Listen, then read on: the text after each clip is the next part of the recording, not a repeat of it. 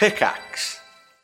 Hi, I'm Daniel, founder of Pretty Litter. Did you know cats tend to hide symptoms of sickness and pain? I learned this the hard way after losing my cat, Gingy. So I created Pretty Litter, a health monitoring litter that helps detect early signs of illness by changing colors, saving you money and potentially your cat's life. Pretty Litter is veterinarian developed, and it's the easiest way to keep tabs on your fur baby's health right at home. Go to prettylitter.com and use code SPOTIFY for 20% off your first order and a free cat toy. Terms and conditions apply. See site for details. When you need mealtime inspiration, it's worth shopping Kroger, where you'll find over 30,000 mouthwatering choices that excite your inner foodie. And no matter what tasty choice you make, you'll enjoy our everyday low prices, plus extra ways to save, like digital coupons worth over $600 each week. You can also save up to $1 off per gallon at the pump with fuel points. More savings and more inspiring flavors make shopping Kroger worth it every time. Kroger, fresh for everyone. Fuel restrictions apply. Thank you.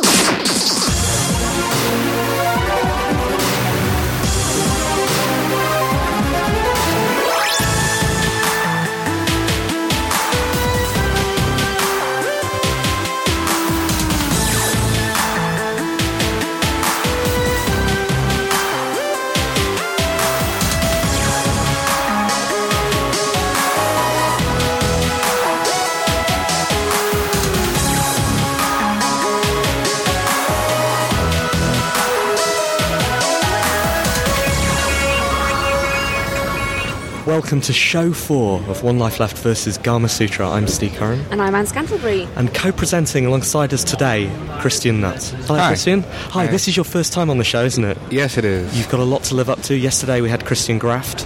Oh, well, I don't know if I can live up to that example in, in many ways, but perhaps I can exceed it in others. He was informed immediately that he had to be the brains of the show. Yes. He had a similar reaction. Yes. So all you've got to do is outsmart Kris Graft. Mm. We have an awesome panel already, uh, broadcasting from this lunchtime at the Game Developers Conference. Uh, we're joined by Bennett Foddy. Hello. Hi, Bennett. You were on the show last year, weren't you? That's right. So you've got about a year's worth of stuff to update us on. Yeah. Yep. I'd, I'd say that's about right. It's been a very busy year. Okay, good. Well, that, that should fill an hour then. So, no time for our other guests, I'm afraid. Uh, we're joined by Greg and Patrick from Double Fine. Hello. Hello. We've, Hey. We've never had you on the show, so you've got a lifetime of things to update us on, This is true. which is excellent. Very exciting. What brings you guys to GDC? Why are you here? Well, we live like blocks away, so so, we it's kind of have to come. It'd be But kind yeah. of rude if you didn't show up. Exactly. Uh, yeah, I had a, a talk Tuesday, two panels yesterday, and then we showed a trailer at the awards last night. So lots of things. Okay, what was your talk about? Oh gosh. Okay, my talk was uh, showing games at live events like PAX and things like that. Uh, I had a panel on uh, keeping teams motivated, and another panel on Kickstarter. Can you tell us how to keep a team motivated? Because right now it feels a little bit like we're flagging. we could do with a pep I talk. think food, beer, those are two uh, Really? two good ones. Uh, There's many ways. Excellent. Well, if you could sort that out for us at some point, then that would be fabulous. See, the food one is tricky because I just wolfed down my lunch and ran over here, and so now I'm falling into a little bit of a coma. Okay, so we have to pep you up. Yes, absolutely. Dance party! What was the uh, game you game trailer you were showing? uh, we showed a trailer for our game Broken Age. Okay, can you tell us a little bit about that? Yeah, uh, it was uh, a game that came out of a Kickstarter project we ran about a year ago, uh, trying to make a point and click adventure game with uh, Tim Schafer, our CEO, who has been doing those for many years. And so now we're about a year into production and kind of showing it off for the first time. What's the best thing about making video games, Greg? Games are fun, man. Games are fun, and making games are fun. But uh, I think it's the team, right? We got a lot of cool people on our team, like Patrick over here. And so just getting to hang out with those guys every day and make cool things. Do, do you agree, Patrick? A game's fun, and are you cool? Uh, I would reverse the order, but yes, yes. What's the most fun thing about making a video game? You know what? The, the like the brainstorming part at the start, Okay. like uh, everybody getting in a room and just kind of like throwing out ideas and figuring out what sticks and thinking out you know what would be fun, and that's uh, that's probably the best part. Once you get down to it and you start making them, it gets a lot harder. But uh, but yeah, I think that's my favorite part. How democratized is the creative process at Double Fine? Because I, I don't know if everyone's listening is aware, but Tim Schafer is well known as an iconoclastic creator with a very strong vision. But at the same time, I know that the studio very values you know the the way Yeah. other people work. Well, actually, Patrick should probably talk about this because we, we do this thing uh, every couple of years called Amnesia Fortnight, where we let people just come up with uh, ideas that they want to make into games and give them the chance to do that over a couple of weeks. And actually, Patrick uh, has been involved with that in the past, and I'm sure he has many things to say. Yeah, yeah, yeah. I've done that. Uh, I've been in the Amnesia Fortnight process three times, and um, I have uh, run a game project one of the times, and then worked on a couple other people's projects. Um, from the other studios that I've worked at in the video game industry, despite having Tim at the helm, you know, being such a uh, such a speaker for the industry, it's extremely uh, democratic. You know, like at any stage throughout the process, anyone can throw out an idea. Um, and uh, it, it really is just kind of like the communication between the team. Like the the team has to really gel, and then um, if an idea you know comes out as funny or cool or whatever, then it just kind of works its way into the other disciplines. Well, you guys are still a pretty small studio, right? I mean, it's not like some kind of colossal AAA type thing, right? Yeah, we've got uh, 55 people, and we can be working on anywhere from three to seven projects at a time. So there's times where teams are, you know, over 20, but there's also teams that are three people. So Um, how, how does GDC affect that creative process? I mean, is that kind of like a big mind share for you, or, or do you just come here to sort of steal other people's ideas? That's amazing. That's amazing. There's a lot of theft involved. Uh, no, GDC is always this great like refresher time of the year. You know, where um, you come like you, you meet up with your buddies you haven't seen in a year, and like everybody's throwing out new ideas and explaining what they worked on over the past year. And there's always like this nice like revitalization. Well, I think amongst independent developers, it's really a global scene now. It's not really this kind of uh, local. It's not a, like a set of local scenes, and it's it's it's an opportunity to see people face to face that you're collaborating with all the time globally uh, amongst sort of indie developers. And you know, I mean, even Double Fine, right, is like a is an indie studio in a sense, and you guys are now like becoming, I think, more part of that sort of indie scene as well. I mean, is that fair? Yeah, I think so. I mean, it's it's been a shift since we were working. We had, uh, you know, five years ago we were all working on one game together, and now we kind of broke down into these smaller teams. And I think that we were definitely excited about what we saw coming from the indie studios, uh, just having smaller teams and smaller budgets, and being able to take a, a bit more of creative risk on a project. Right. And and that's definitely something that's been driving us for the last few years. I mean, this is the year of indie breakthrough. If you look at the uh, the Choice Awards last night, and I guess AAA Studios got technical achievement, lifetime achievement, and the audience award, and everything else was going to an indie game. Uh, crazy. Yeah. The same indie game, but yes. Well, no, like two, at least two indie games. well, it's kind of a question. I mean, do you consider uh, this this this this indie question? Like, is The Walking Dead an indie game because Telltale's a small studio? Does, where does Double Fine fit on that continuum? And does this actually the more interesting question I think is does it even matter? No, I don't. I don't think it does matter. But I mean, there is kind of clearly a, an interesting economic and, and cultural shift towards sort of viability of small projects and small studios. And I, I think maybe in the consumer's minds, it's you don't have to sell something that's like played for 50 hours uh, anymore. You can like seriously get people excited about something a little bit smaller in scope, a little bit more focused. So I think that's got to be a good thing, right? Artistically, at least. I'd agree. Yeah. Does the size of a project does that affect the creative potential of the project? Do you think, Bennett? I mean, like it must be easier to be more creative in a smaller space. Well, I, i'm biased because I do most of my games all by myself. Uh, I mean, but I do. I did grow up playing the, this kind of era of uh, early arcade games and 8-bit games in the in the 80s, uh, and and those were largely made by one or two people. And there is something that happens when you work in a really small team, which is that you can grow the idea organically. You don't ever have to write a uh, design document. You don't have to lock anything down in stone, and, and you wind up with kind of much wilder, uh, more creative designs in some way. Just because I think if you're if you're going to mobilize 200 people to make some kind of colossal 200 million dollar project.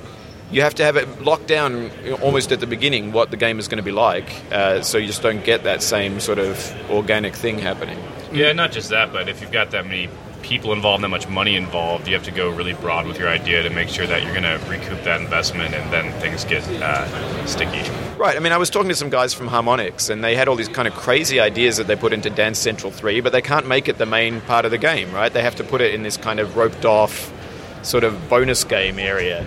And I think that's where a lot of the creativity goes. It's in the, margins. I mean, you do see kind of crazy things in uh, even in JRPGs, but it's like the kind of bonus content, the the side quests, the mini games. That's where the most interesting stuff is happening there. trying to be fair to the other side, um, the one thing that those giant games do have the ability to do is these showcases of technology. You know, like the animation system in the Assassin's Creed games is really this masterwork, uh, and you can't really achieve that like on the small indie scale. Um, that's just the one bone I'm throw them.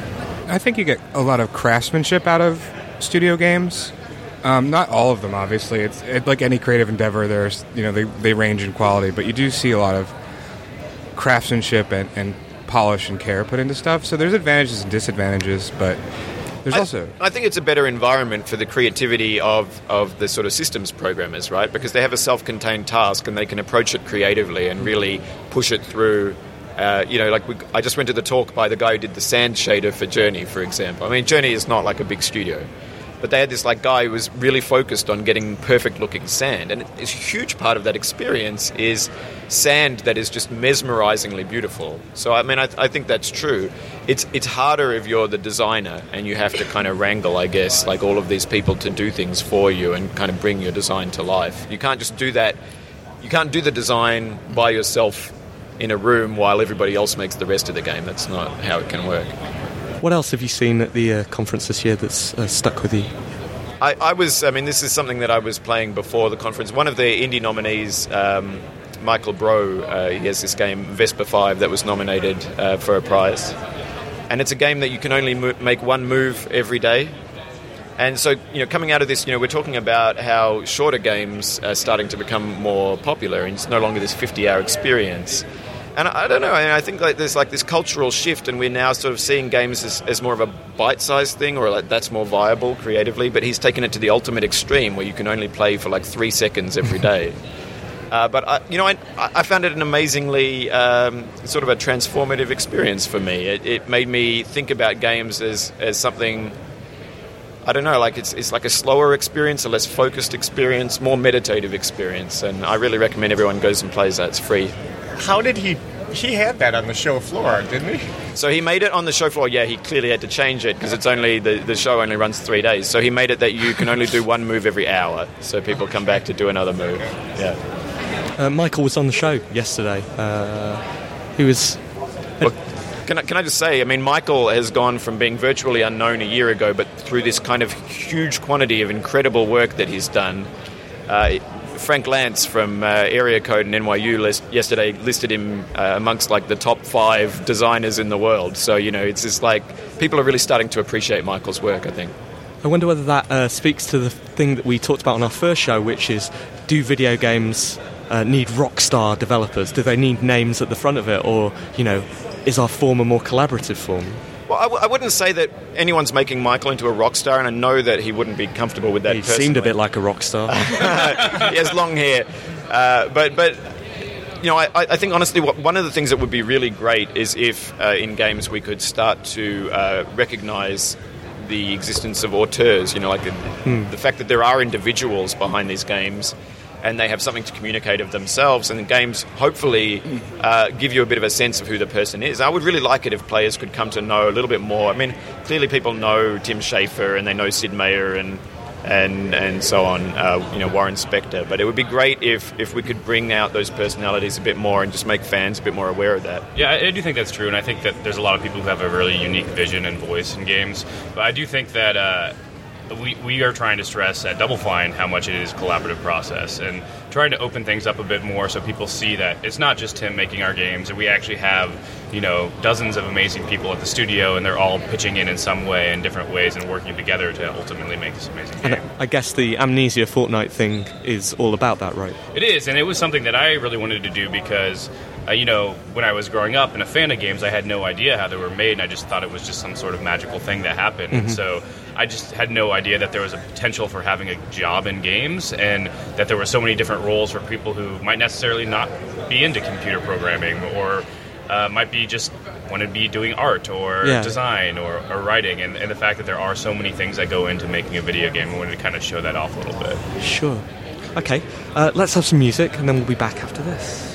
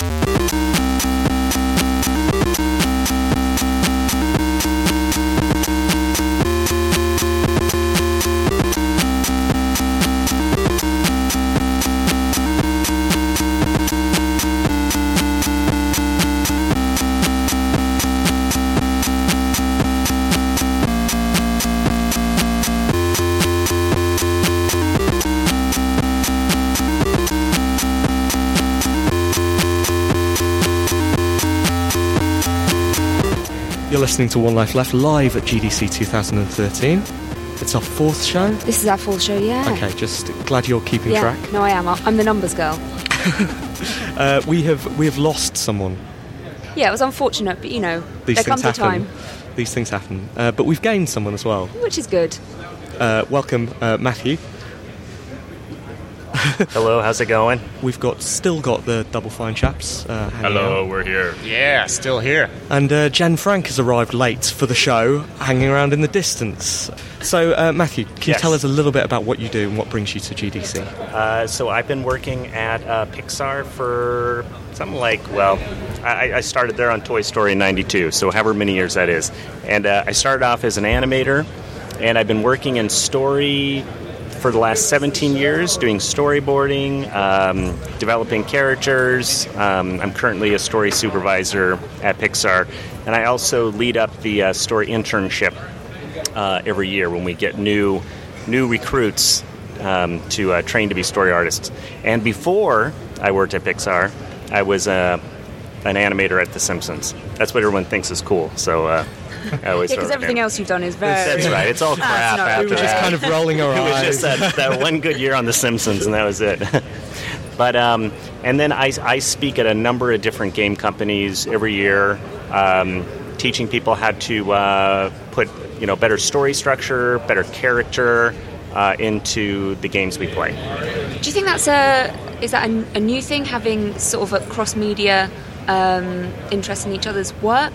Well, I think more and more um, studios want to have better and better stories, right? It seems like that's what everybody is is you know aiming towards, and so I come in and I, I give the perspective of somebody who's worked on uh, ten Pixar movies on how we actually.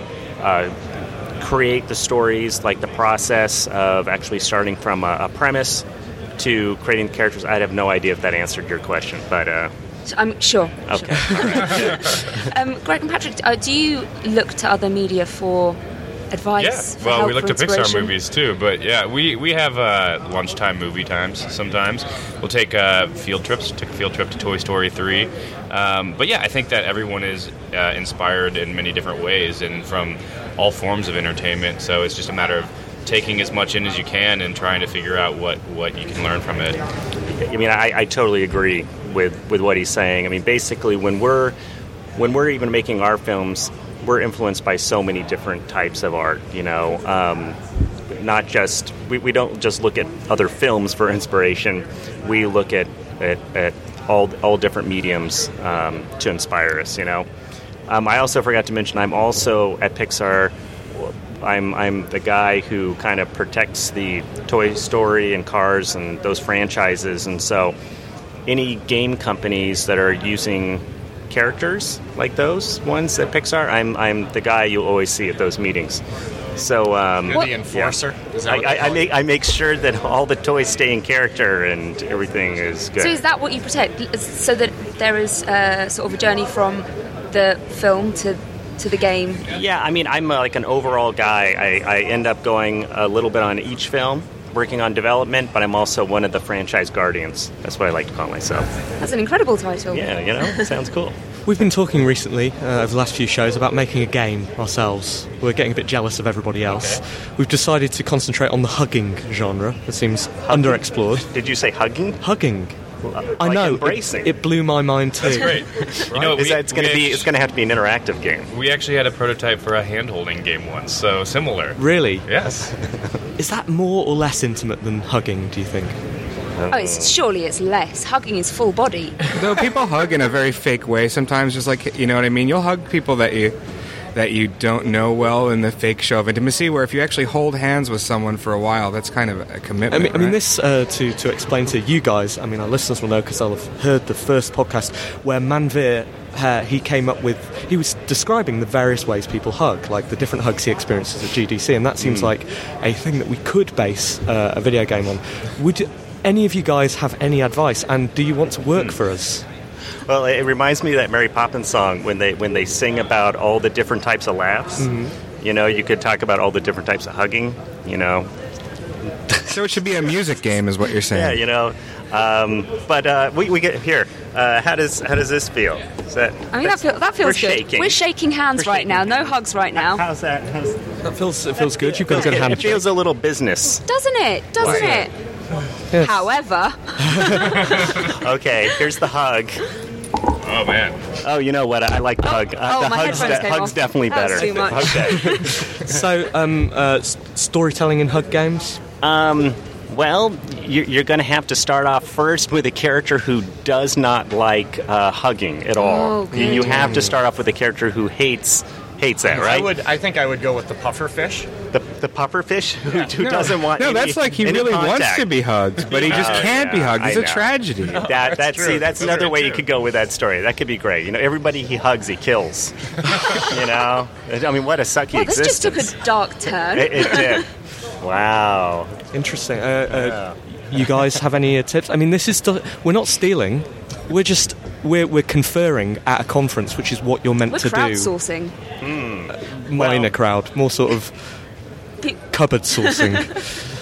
Yeah, you know, I, I think uh, any way for uh, gamers to do more physical touching is a good thing. So, uh, How many hugging- gamers have you met? How many? How many games? Gamers? Gamers have you met? Because I'm not sure physically they- touching. It's not a. good- Do they? I don't what? feel like anyone should touch me right Oh. now. Wow, gosh. Well, I, I guess I live in the cartoony world.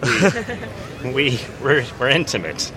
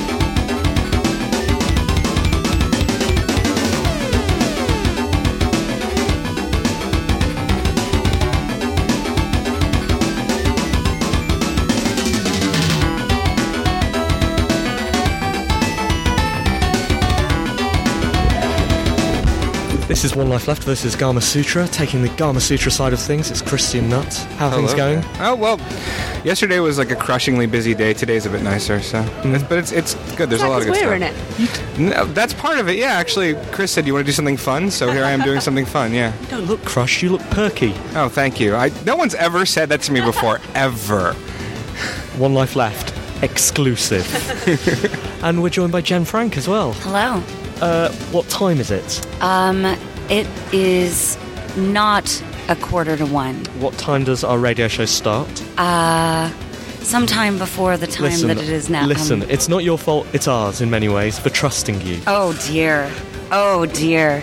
And I'll, happened, I'll have to take it. I'll have to. Did you have a spectacular night last night? Is that what's I got up in plenty of time. I'll have you know, um, but um, I, I chronicled some of this on, on the internet, um, so so I have some corroboration. Mm-hmm. Uh, I've locked. Uh, our friend and colleague Cara Ellison out onto a balcony. That was one thing I did this morning. Uh, another thing, uh, we got out of the cab and just walked the rest of the way. You have to be intelligent right now and ask some questions. I will. I will do my very best. Hello. Hello. Um, how's how's your morning and and uh, beginning of your afternoon been? Uh, so far, so good. I mean, I, I live here, so this is. Uh, Oh, wow. You know, I, I didn't have to. I just woke up from my own house. Did you stay at a cabin? You said. No, oh no, no. We've rented a mansion. Oh, you rented a mansion. So we're we're in a mansion in uh, the uh, Lower Haight. I believe the neighborhood is called. yeah, that's pretty awesome. Cool. Thanks. So do you um uh, when GDC is in town, do you get a chance to come to any talks here? So you obviously give a lot to video games, but do video ge- games give anything to you? Uh, well, I I I have a 13 year old son, so we obviously play a lot of games, uh, video games, and um, so yeah. I mean, I'm. I'm, I'm not only uh, get to speak at these places, but I, I get all the freebies, which is awesome. And um, so, What's your yeah. best freebie?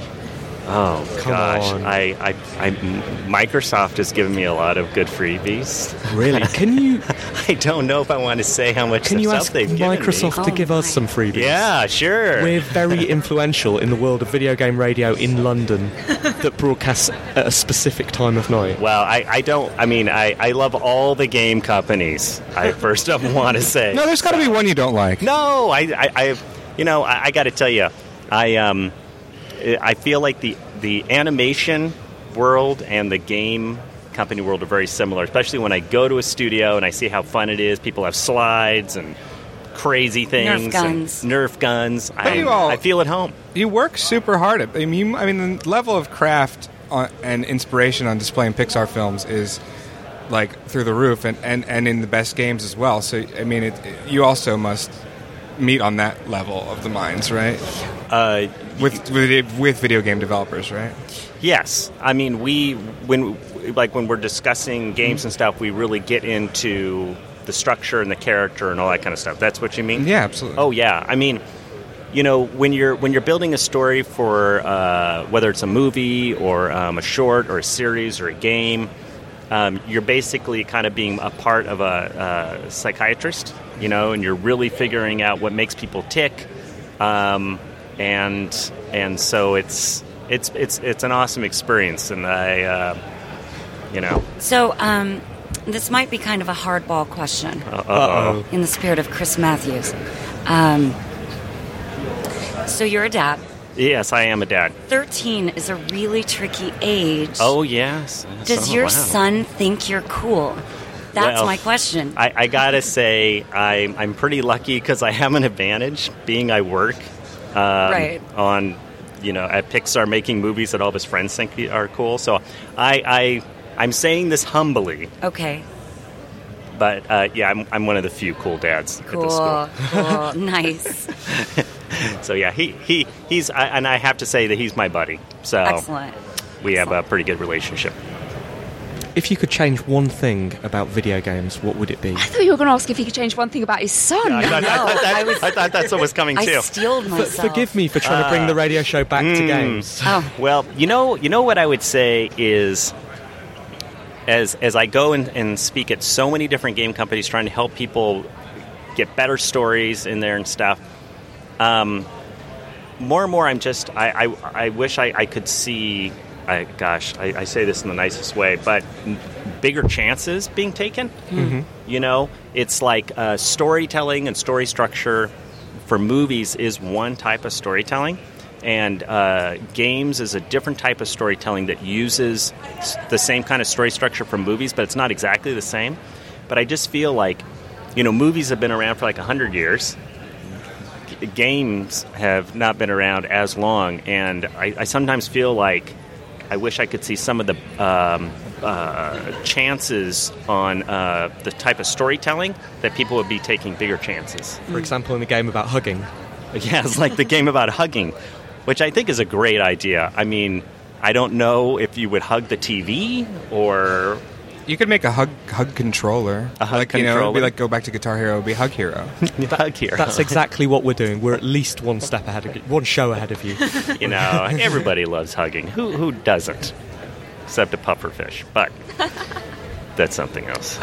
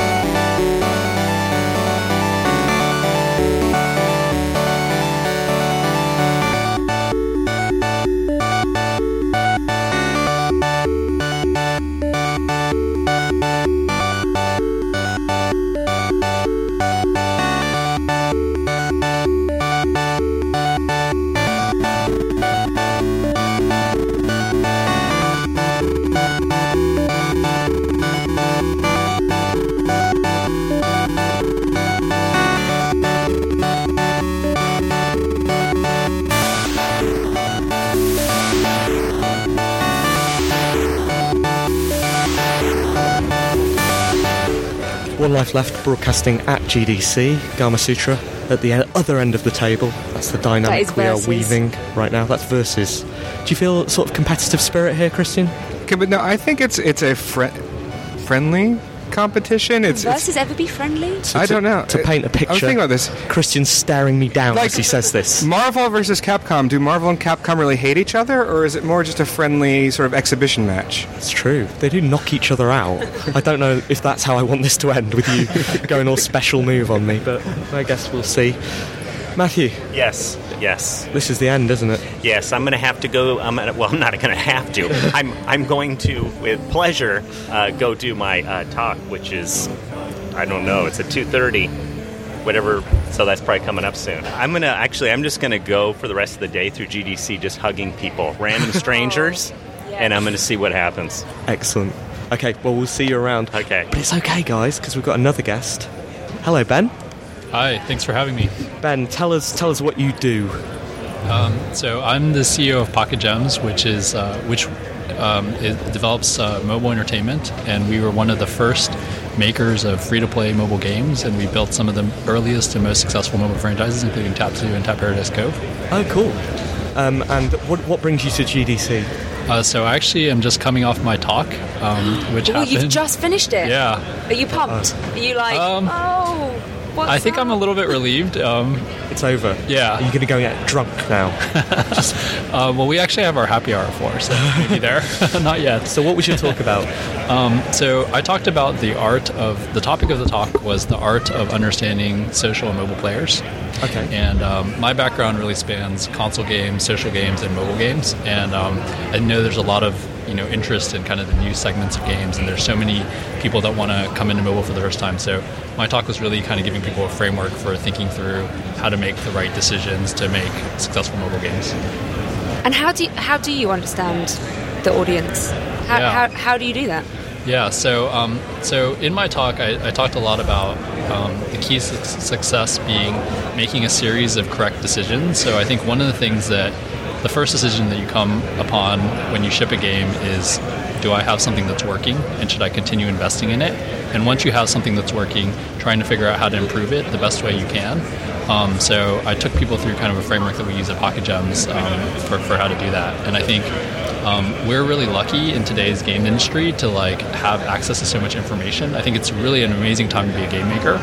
And I think um, one reason for that is you have access to all this information about how people are playing your game, like um, what people are liking and what people like um, think could be better. And I think um, there's lots of easy ways to look at that and to make your product better based on that. So um, was taking people through some some simple metrics to do that. So you said that you were the, you know, the first to be making mobile games and social games. One of the first. Let's say the first. Okay.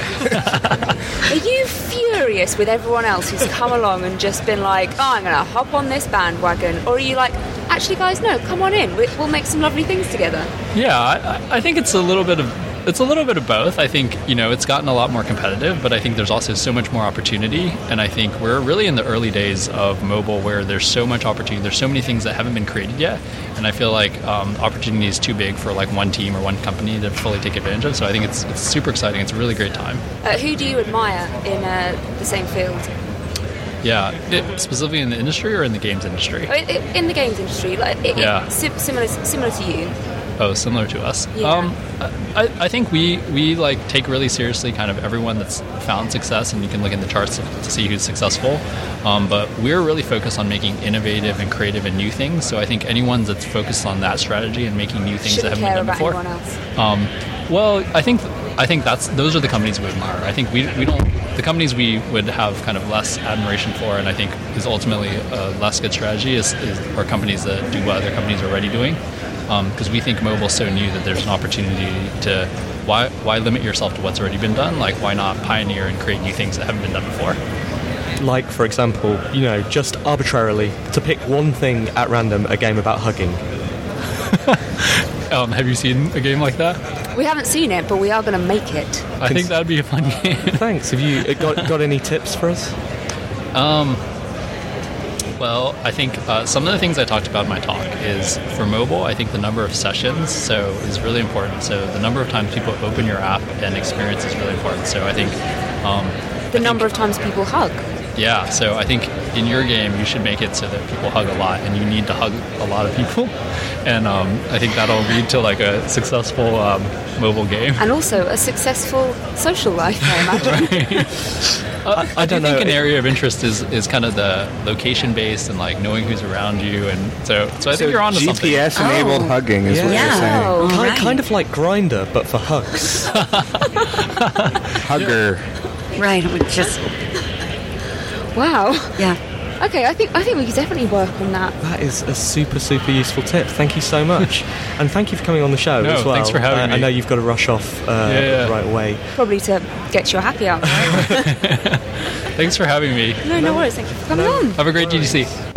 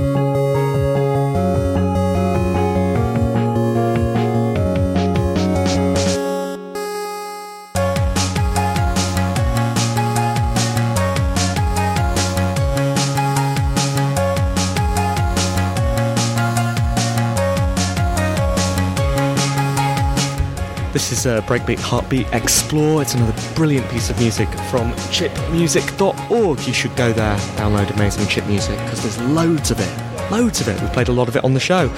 Dan, hi Dan. Hello there. Dan, what's your name apart from Dan, and where do you come from? most people know me as just Dan. Okay. No. Let's let's stick with Dan. no, no, no. Uh, I'm uh, Daniel Cook, and uh, I work with uh, Spry Fox. Okay, and you were on the show last year, weren't you? Yes, yes. We were. We had a combat session, if I remember correctly. We, well, we well, fought. we're punching you. No, no. It was uh, Ian Bogost and I were attacking each other with verbal swords. And I seem to recall meeting you last night and promising I would fight with you today about something. Something, anything. It doesn't Okay. really matter. Because so far the show's been quite affectionate, hasn't It's it? It's been very affectionate. So, so we are currently discussing uh, developing our own game about hugging, which Ooh. means that all of our conversations have tended to be about lovely hugs. So you're going to bring this down and make this um, a fighting. No, show. no. I'm, I'm okay with hugs. We can, we can, we can manage hugs. We can have like aggressive hugging is its own Oh. thing, but. Uh, Well, there's always hugging it out when you have an argument and then you, you know. aggressively hug it out at the end. Nobody means that. Nobody really means a hug after a fight. Before we get onto the serious business of hugging, uh, what brings you to GDC this year? Are you speaking? Uh, I did have a talk Did on uh, making original free to play games. Okay. And that was on Monday. Okay, how did it go? It was a very large room, and there was lots of people there, and they were all staring at me. uh, it's, That sounds like our dream. yeah. And um, uh, I mean, we, I asked how it went because uh, obviously, if it had gone badly, I wouldn't want to know what it was about. Right. But uh, can you? Sum- it turns out there's loads of people there. we want in on this. Can you sum up the talk for to, us? s- to summarize, um, we went through a bunch of horribly hard lessons that we've learned many times over the past 15 years. Um, for example, like when you're prototyping, keep your team small. If you're prototyping with a team of, say, 15 people, it's probably not going to go through too well. If you have like one or two people, that's a lot easier to understand what the game is and gain consensus and all that good stuff. Mm-hmm. Yeah. The other another one which is not all that obvious to many people is we bring in the artist very very late in the process. A lot of people get very excited about art because art is like sugar. It's like candy. It's it's it's a wonderful thing, um, and then they try to make the game mechanics fit the art. Um, and it turns out the game mechanics are messy and awkward, and they require a lot of abstract thinking.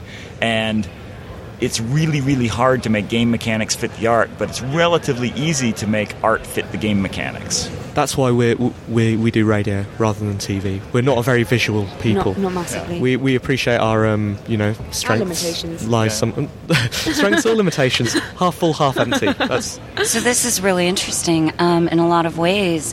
Your talk then was kind of about um, authorship and authorial intent, and kind of uh, having that focus. Uh, that that is a large part of it. It's not necessarily like there's this. There was a trend in the game industry for a while about the best game. We're going to have the best graphics, and it was this sort of idea of this linear scale. Um, and we're much more about like, let's make something great and wonderful and unique with this small, tiny seed of people and their unique talents, uh, and then see where that grows grows to. Um, so it's not necessarily about big consensus and marketplace driven. It's more about like let's make something that's that's really exciting and rich and robust from a tiny, tiny group of really talented people, and then grow it from there. what are the most interesting games you've seen in the year since we last talked Um, Jason Rohrer has one, Mhm. which is it's a variation on a design that I've want to see that I've I've wanted to see made for years. Okay. Um, it's called the Castle Doctrine, and the idea is that I, I assume that you're an American in this because it's a very American theme to it. You have a house. And um, you have to protect the house. You have your family in the house. You have all your valuables in the house but you're also a thief. So you go out into the world and then you steal from other people's houses and you break into their houses and there's this really awkward moment where you can kill their children or kill their wife. Um, and it helps you steal stuff from them and then you bring it back to your locked house and you keep everything in there and hope that they don't steal from you. wow Yeah. Can they steal from you? They can absolutely. It's when the- you leave the house it's, the it's risk reward thing It's a symmetrical. Uh, it's a symmetrical system where you're, you're you're the thief, and then when you leave, the house is open for someone else to steal from you. it's a beautiful system but it sounds horrible It is. Yeah, yeah. Yeah, um, uh, people have had a really strong reaction to this game um, because it's absolutely sociopathic, is what it is. I find but it's- it, um, it's uh, just overturning any social contract whatsoever, and it's absolutely kind of spectacular, kind of an achievement. So I find these games crippling because I, I'm like, I want to do the right thing. I can't do the right thing, so I'm just going to do nothing. and I end up sitting in the corner forever. Um, and you don't progress. So I guess you have to sort of challenge your own moral compass and uh, start thieving and murdering. Evidently. no, it's true. Being a good, moral, and ethical person is absolutely paralyzing. I agree. But it's it's interesting, Jenn, that you, you bring up the sort of strong reactions. It's probably better that people react strongly to something than just go, "Oh, it's a it's a video game." Well, we know what those are like, right? Ex- oh, um, yeah, exactly. It's it's great that. Um, Well, at, I was sorry. Just say it's interesting that it's clear to me that, or I would assume Jason made this game to provoke a reaction and to provoke a conversation. This isn't the same as Grand Theft Auto, which you know, mm. which is not to say that people who make Grand Theft Auto do not want to provoke reaction or conversation, but it's a different intent. I think we could probably agree, right? Absolutely. Well, he's a smart kid. He knows what he's doing. Like this is. But this is pushing game design into a really interesting sort of real world area. Mm. Um, if you look at, are, is everyone here familiar with the, the Stanford prison experiment? Absolutely. Mhm. Yeah. Where, where they, they took college students and they basically said, oh, you're randomly going to be assigned to be a guard or you're going to be assigned to be a prisoner. And it's a role playing exercise, and we're going to put you in this little uh, place where you act as prisoners and guards. And it very rapidly got out of control. And that you know the the people started acting with like real dominance and like doing horrible things to the prisoners, and they had to end this experiment because it was abusive. Well, and and uh, more interestingly, a lot of the people who played the roles of prisoners um, were free to leave at any point and didn't, and stayed and suffered, and the whole thing had to end early. Yeah.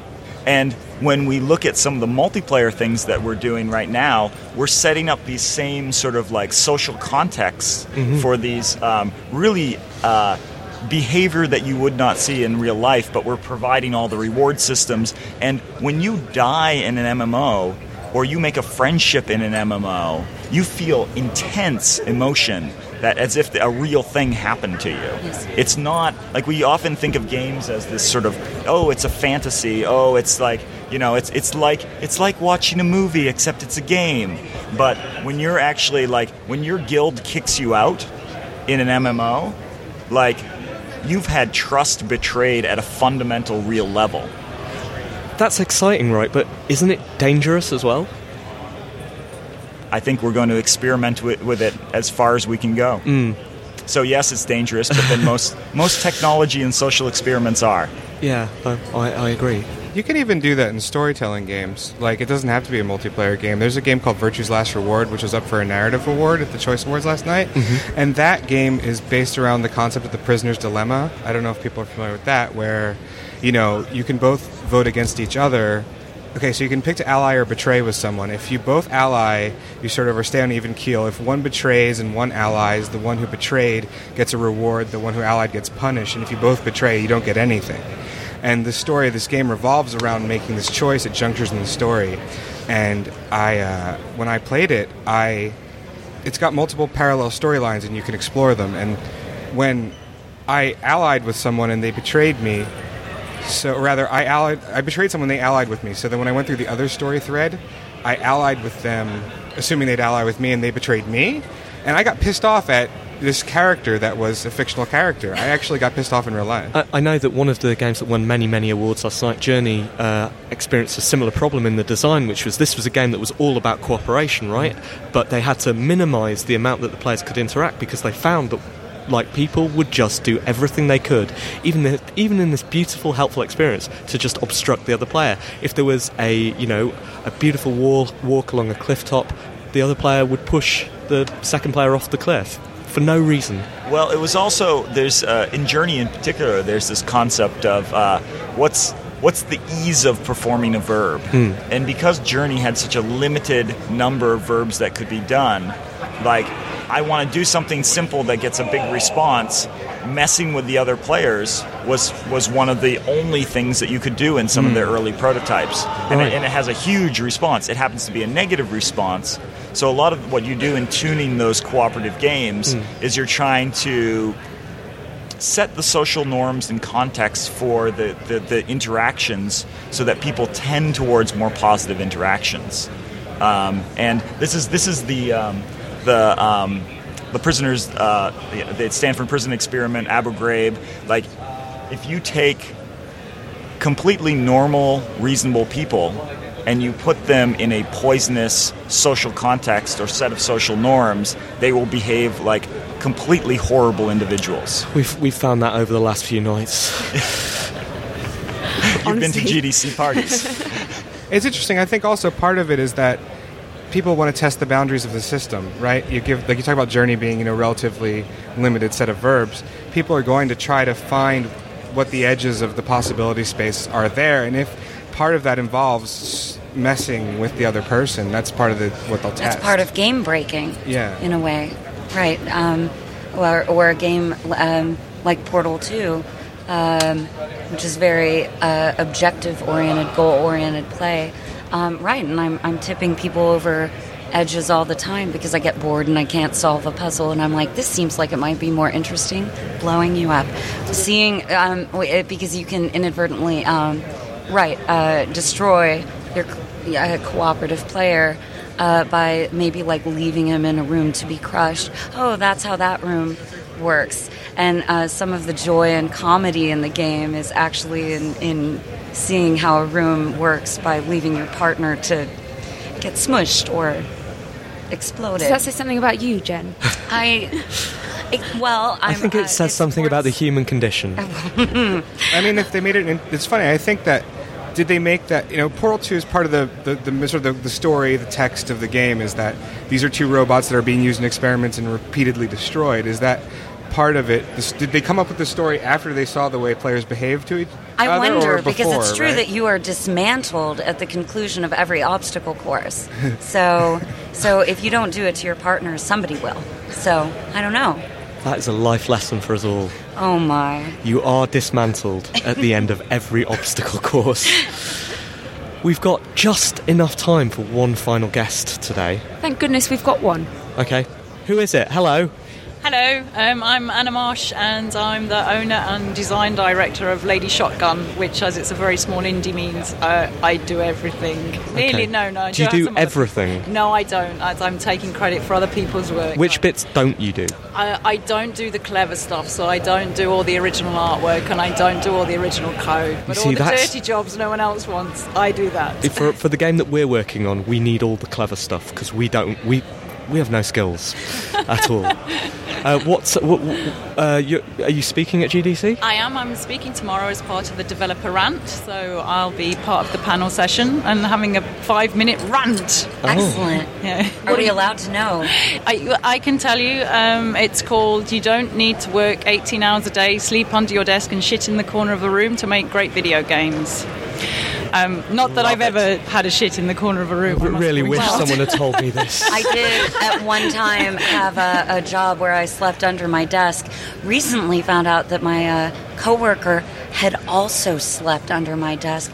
Wait, under that. your Under- desk? Under my desk. Why would- Violation. I yeah, and I there? only lately found this out. No, I had no idea that um, over the course of two years, she was also sleeping under there in my rat's nest that I had uh, like under my. So that sounds incredible. Um, It's, it's, I, I used to work for big companies like Eidos and um, Creative Assembly Mm. and uh, Sony, um, and uh, I felt that in core games, you know, in big console games, there's this kind of mindset where your whole life has to be devoted to games. Yeah. That you're making them, you're doing overtime, then you're playing them, and then if you sleep, that's hey, that's a bonus. But then you're going to get up and do, and there's almost no space for anything else. And um, I had my daughter about four years ago, and all of a sudden I couldn't do that, and it made me really, really stressed that I was.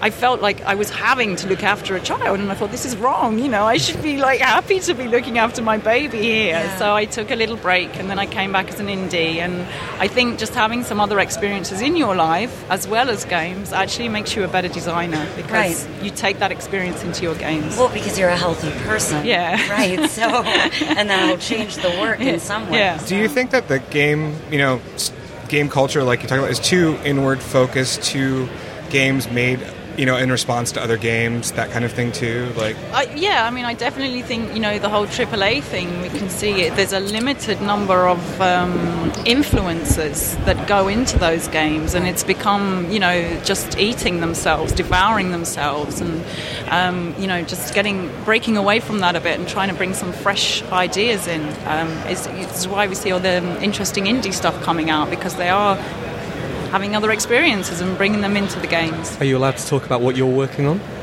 Um, of course, you're allowed. You own the studio. You can do I- what you I- want yeah. at this point. Um, actually, we're just um, porting a game uh, called Buddha Finger that we made for iOS last year. We're porting it to Windows and Android and BlackBerry, Mhm. uh, and pro- probably Sony Mobile as well. But the, the stuff that I'm trying to get kick, kickstarted, not not Kickstarter, but you know, trying to get off the ground at the moment. So we've got like um, a first-person shooter that I'm doing with a guy called Alex Moore, who's really talented, and we've got these great um, controls for a touchscreen for a first-person shooter, which feel really great because it's not that rubbish dual twin sticks on a touchscreen. It's it's really really good. I can't speak highly enough of it, and that, and we want to just make something that's very fun and in your face and frantic in that old school um, first-person shootery way. So that's something we're trying to get get done now. Could you uh, adapt these controls for a game about embracing? Um, why the hell not? Yeah, I like that idea. You may like it, you can't have it, it's uh, ours. Oh. First person hugging? yeah, with crisp controls, not mushy controls. Would third person hugging be weird? That would definitely be weird. person That'd be voyeuristic. Interesting. Second person. So you're you see. Wait. You, you see you. You could use the camera on the top of the iPad. Right. And you could hug yourself. that sounds quite sad. yeah. There, there was a hugging game that was made. Don't tell us. Oh, is it the one about hugging a teddy bear? It's it's about you're a bear who has to hug people to stay alive because you need love, but in the process you crush them and kill them. Oh. That is that is even more tragic than our pufferfish. That is horrible. That is horrible. Dan. Luckily, our hugs have nothing to do with love, so. Wait, luckily our hugs have nothing to do with love. Yes. are, are they like lust-filled hugs? Angry hugs, you know, aggressive hugs, beautiful hugs, but no love. There's no love in my hug. And what, what a perfect note to end the show. we'll be doing another one uh, later this evening, and that will be podcast quite soon. Uh, in the meantime, thank you so much to all of our guests. Thank you. Also, thanks to Jenn for eventually turning up, and for our Gamasutra colleague, Christian Nutt. Until later, goodbye. See you, bye.